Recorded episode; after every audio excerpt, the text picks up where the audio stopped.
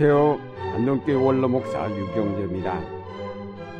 오늘은 예수께서 마귀에게 시험 받으신 일을 통해서 그가 어떻게 마귀를 대적하셨으며 어떻게 승리하신지를 살펴보고 오늘날 우리를 유혹하는 것이 무엇이며 우리가 어떻게 그 마귀의 유혹을 물리치고 승리할 수 있는가를 생각해 보려 합니다. 특별히 두 번째 시험을 중심으로 생각해 보고자 합니다. 우리가 먼저 이 시험 이야기에서 주목할 것은 마귀의 존재입니다. 마귀란 어떤 존재인가? 실제로 존재하는가? 존재한다면 어떤 형태로 존재하는가?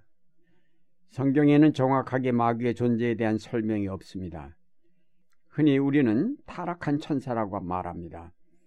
우리 눈에 보이지 않는 영적 존재로 끊임없이 우리를 하나님의 뜻에서 벗어나도록 유혹하는 존재로 묘사되었습니다. 그는 인간을 타락시켰고 끊임없이 이 세상을 악의 구조로 바꾸어 가고 있는 존재로 그려지고 있습니다. 복음서에 나타난 시험 이야기는 우리에게 마귀가 얼마나 무섭게 그리고 간교하게 세계를 지배하고 있는가를 보여줍니다. 세 가지 시험을 쉽게 표현하면 재물과 명예와 권력의 문제라고 하겠습니다.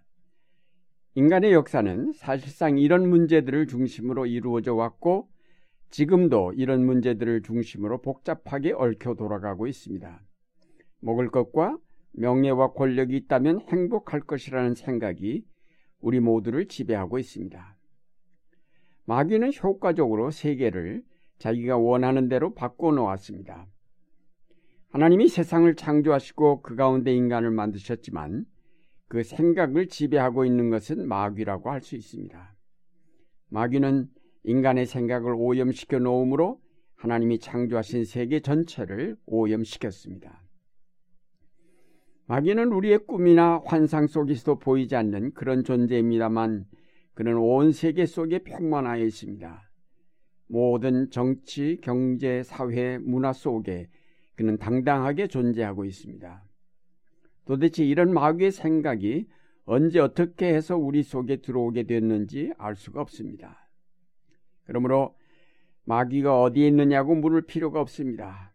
나의 속에 있으며 우리 가정에 있고 우리가 만나는 사람들 속에 있으며 우리가 살고 있는 사회 속에 있고 세계 속에 있습니다. 마귀는 어쩌면 거룩하다고 여기는 교회 안에 더욱 크게 활동하고 있을지 모릅니다. 마귀가 오염시킨 생각을 가진 사람들이 가는 곳이면 어디나 마귀의 역사가 일어납니다. 교회라고 예외일 수는 없습니다. 구석구석 어느 한 곳 악이 오염되지 않은 곳이 없습니다.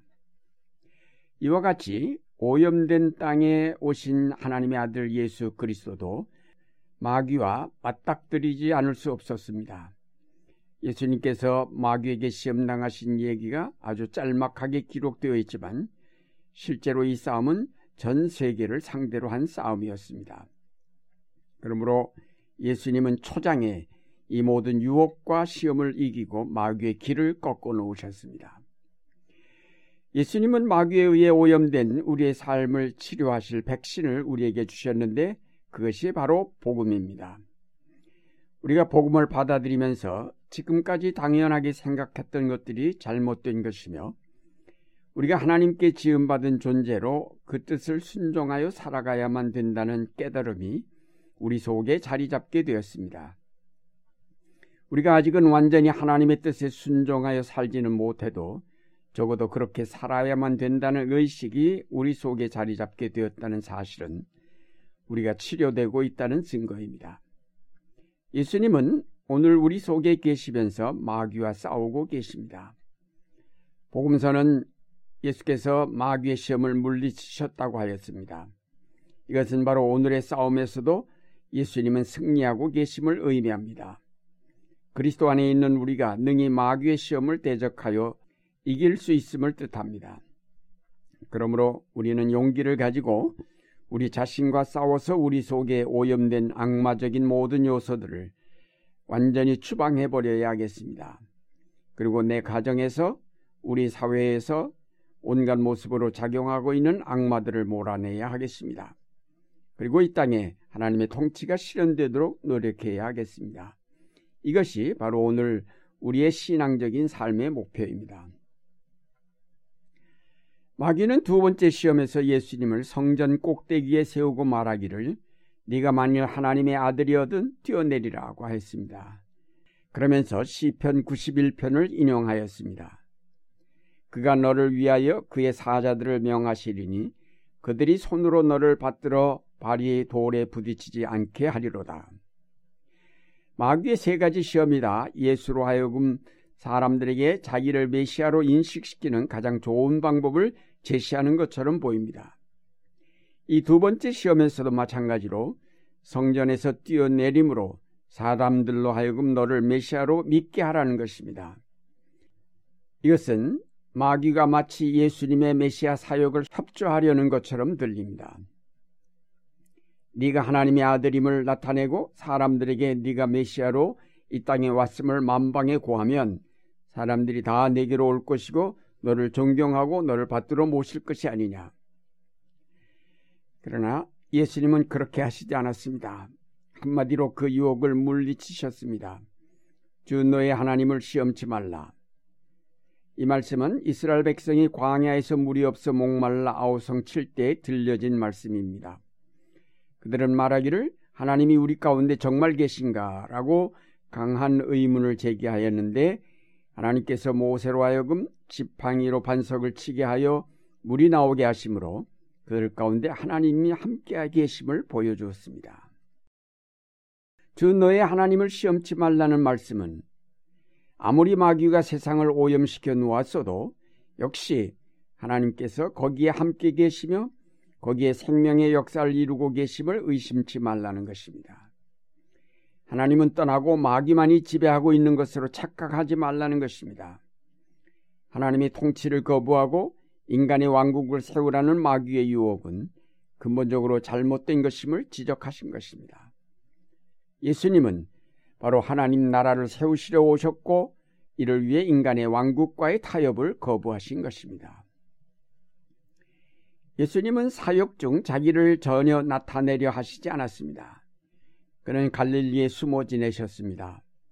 예루살렘에는 좀처럼 올라가시지 않았습니다. 귀신 들린 자들이 예수님의 정체를 밝히려 할 때 그들을 입 다물게 하셨습니다. 병든 자를 고쳐주셨을 때도 그들로 입 다물도록 당부하셨습니다. 변화산에 올라가셨을 때 세 제자만 데리고 가셨고 그들로 하여금 본 사실을 발설하지 말라고 하셨습니다. 제자들에게 자기가 누구냐고 물으시고 베드로의 주는 그리스도시라는 고백을 들으신 다음 자기의 십자가 죽음을 예고해 주셨습니다. 결국 예수님의 메시아 되심은 대중들의 인기 속에서 추대되는 메시아가 아니라 그들에게는 오히려 감추어지고 고난당하시면서 십자가에 달려 죽는 메시아입니다.